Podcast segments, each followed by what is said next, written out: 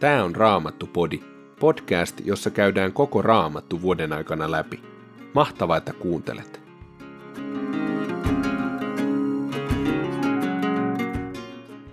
Tänään luemme Jesajan kirjasta luvut 2, 3 ja 4.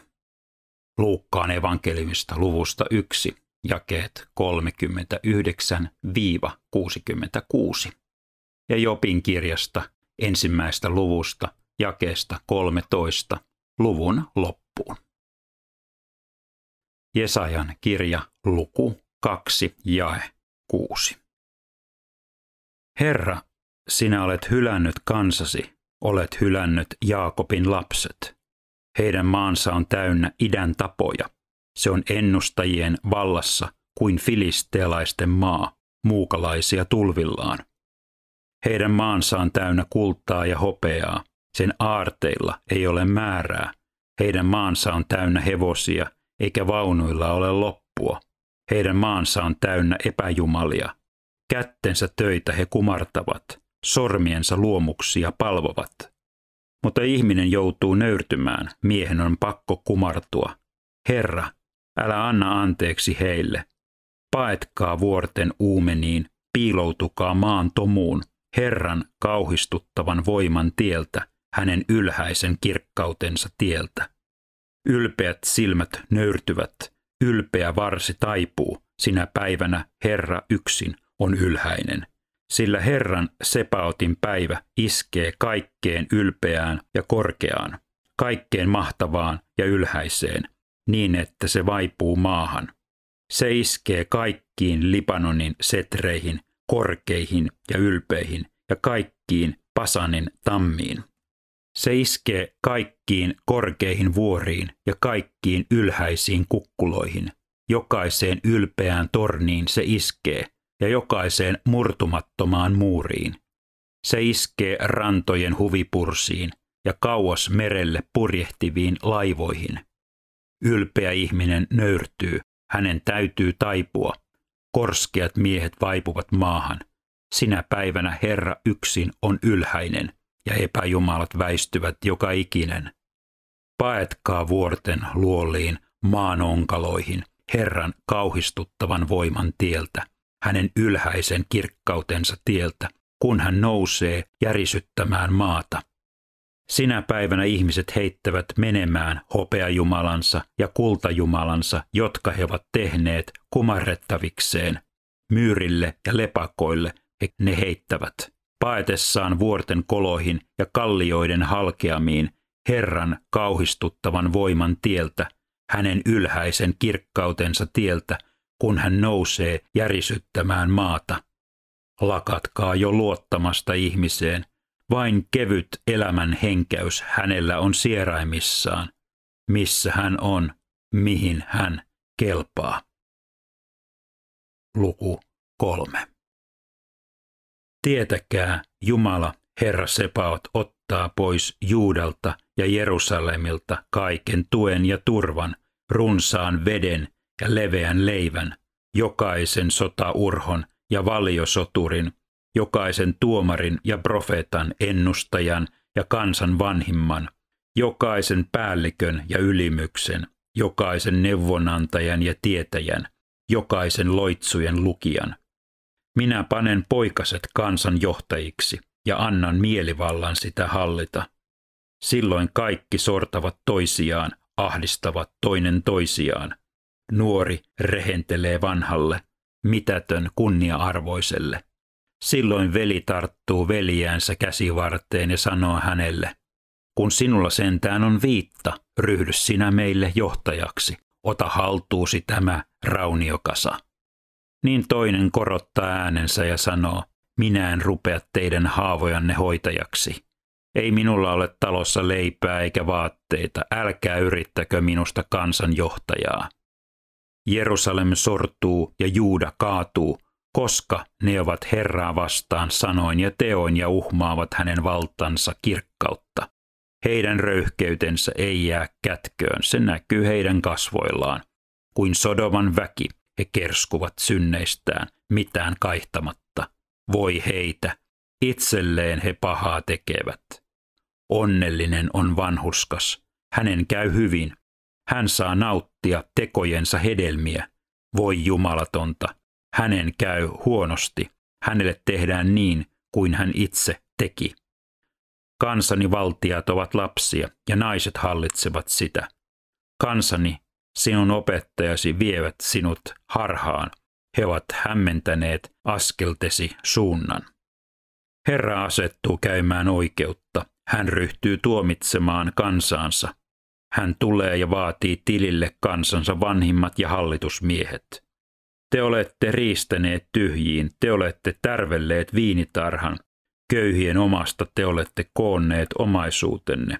Millä oikeudella te ruhjotte minun kansaani, iskette köyhiä vasten kasvoja? Näin sanoo Jumala, Herra Sepaot.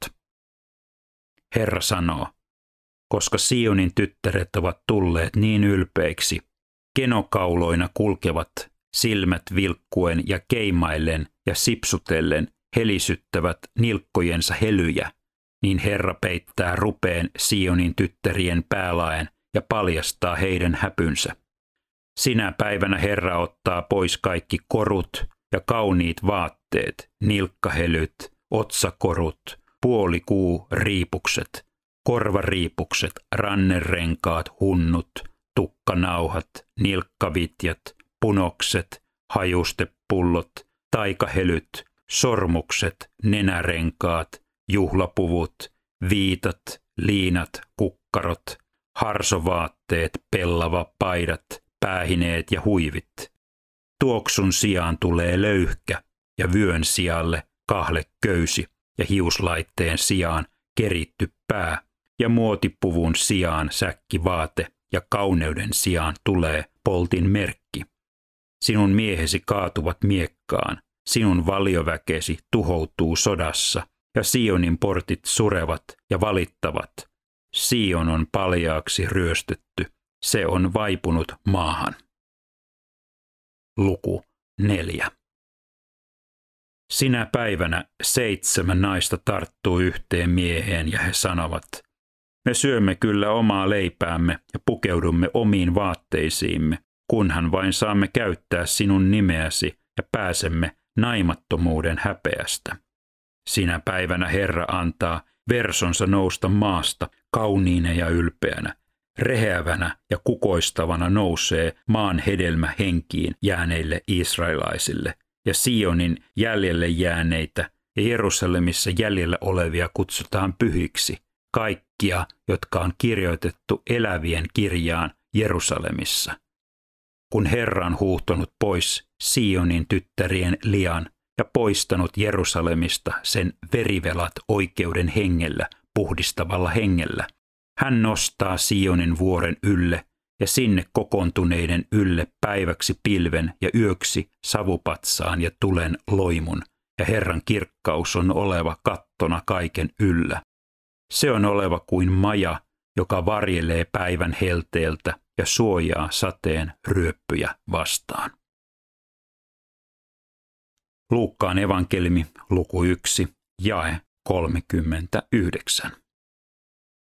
Muutaman päivän kuluttua Maria lähti matkaan ja kiiruhti Juudean vuoriseudulla olevaan kaupunkiin. Hän meni Sakarian taloon ja tervehti Elisabetia. Kun Elisabet kuuli Marian tervehdyksen, hypähti lapsi hänen kohdussaan ja hän täyttyi pyhällä hengellä. Hän huusi kovalla äänellä ja sanoi, Siunattu olet sinä naisista siunatuin ja siunattu sinun kohtusi hedelmä. Kuinka minä saan sen kunnian, että Herrani äiti tulee minun luokseni? Samalla hetkellä, kun tervehdyksesi tuli korviini, lapsi hypähti riemusta kohdussani. Autua sinä, joka uskoit. Herran sinulle antama lupaus on täyttyvä. Silloin Maria sanoi, Minun sieluni ylistää Herran suuruutta, minun henkeni riemuitsee Jumalasta, vapahtajastani, sillä hän on luonut katseensa vähäiseen palvelijaansa. Tästä edes kaikki sukupolvet ylistävät minua autuaksi, sillä voimallinen on tehnyt minulle suuria tekoja. Hänen nimensä on pyhä. Polvesta polveen hän osoittaa laupeutensa niille, jotka häntä pelkäävät. Hänen kätensä on tehnyt mahtavia tekoja. Hän on lyönyt hajalle ne, joilla on ylpeät ajatukset sydämessään. Hän on syössyt vallanpitäjät istuimiltaan ja korottanut alhaiset. Nälkäiset hän on ruokkinut runsain määrin, mutta rikkaat hän on lähettänyt tyhjin käsin pois.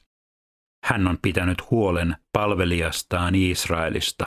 Hän on muistanut kansaansa ja osoittanut laupeutensa Abrahamille ja hänen jälkeläisilleen ajasta aikaan, niin kuin hän on isillemme luvannut.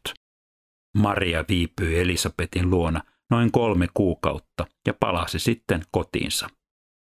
Elisabetin aika tuli ja hän synnytti pojan. Kun naapurit ja sukulaiset kuulivat suuresta laupeudesta, jonka Herra oli hänelle osoittanut, he iloitsivat yhdessä hänen kanssaan.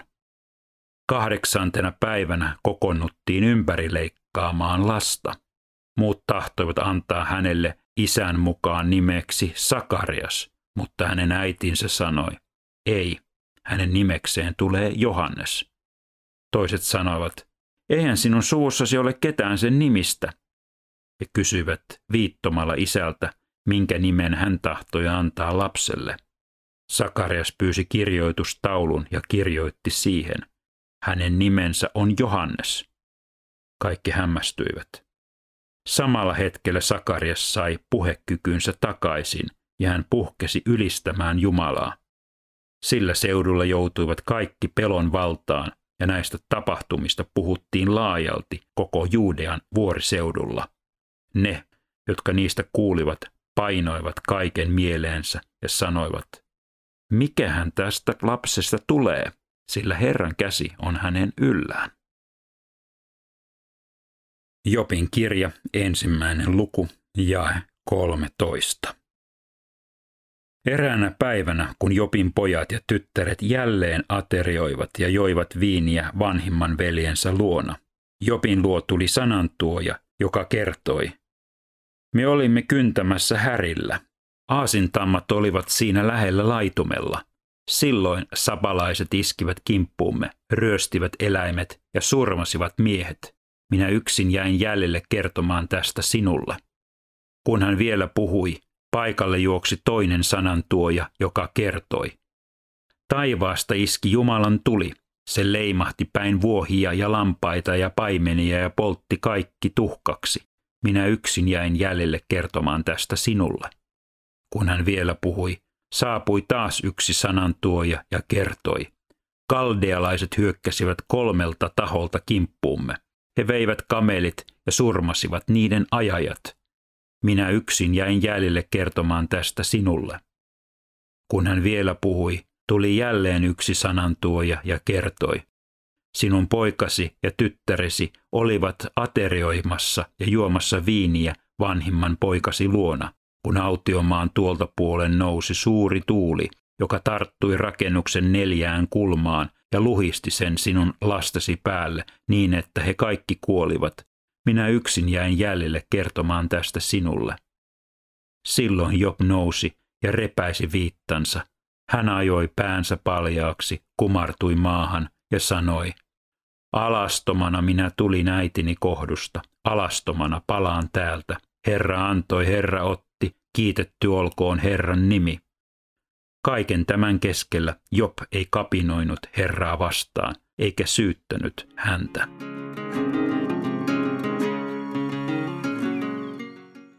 Job on ilman muuta kärsimysten maailmanmestari. Hän oli hurskain mies, jota monet kunnioittivat. Saatana pelkäsi ja Jumala arvosti. Eikö olisi hienoa, jos sinusta ja minustakin sanottaisiin tällä tavoin? Jopin hurskaudesta huolimatta, tai ehkä juuri sen takia, Jumala salli saatanan iskeä miestä mekalaluokan sairauksilla ja onnettomuuksilla. Hän menetti hetkessä omaisuutensa, lapsensa ja myöhemmin saamme kuulla, miten hän menetti terveytensä ystävänsä.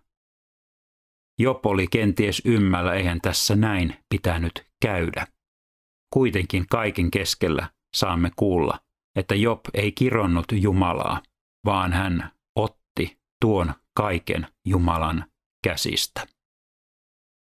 Sairaudet ja onnettomuudet, ne ovat niitä suuria kysymyksiä, joita me kaikki kysymme joskus. Miksi Jumala sallii niitä tulevan uskovan ihmisenkin elämään? Joskus tapahtuu niin, että tuntuu kuin niitä annetaan meille aivan liikaa. Miksi Jumala sallii kipuja? Miksi Jumala sallii kärsimystä? Miksi Jumala sallii kuolemaa hänelle, joka huutaa avuksi Jumalan nimeä ja turvautuu häneen? Näitä kysymyksiä käymme läpi Jopin kirjassa. Ja kenties ne ovat myöskin sinun kysymyksiäsi. Miksi Jumala on sallinut sen ja sen asian tapahtua sinulle, vaikka olisit toivonut jotakin aivan muuta? Kenties Job saa tässä olla sinulle apuna ja tukena. Hän ei kironnut Jumalan nimeä, vaan otti kaiken tuon Jumalan käsistä. Raamattupodin sulle tarjoaa Opko ja kuunnella voit muun muassa Spotifysta, Apple Podcastsista ja yleisistä podcast-sovelluksista niin kuin Castboxista, Pocket Castsista ja Podcast Addictista.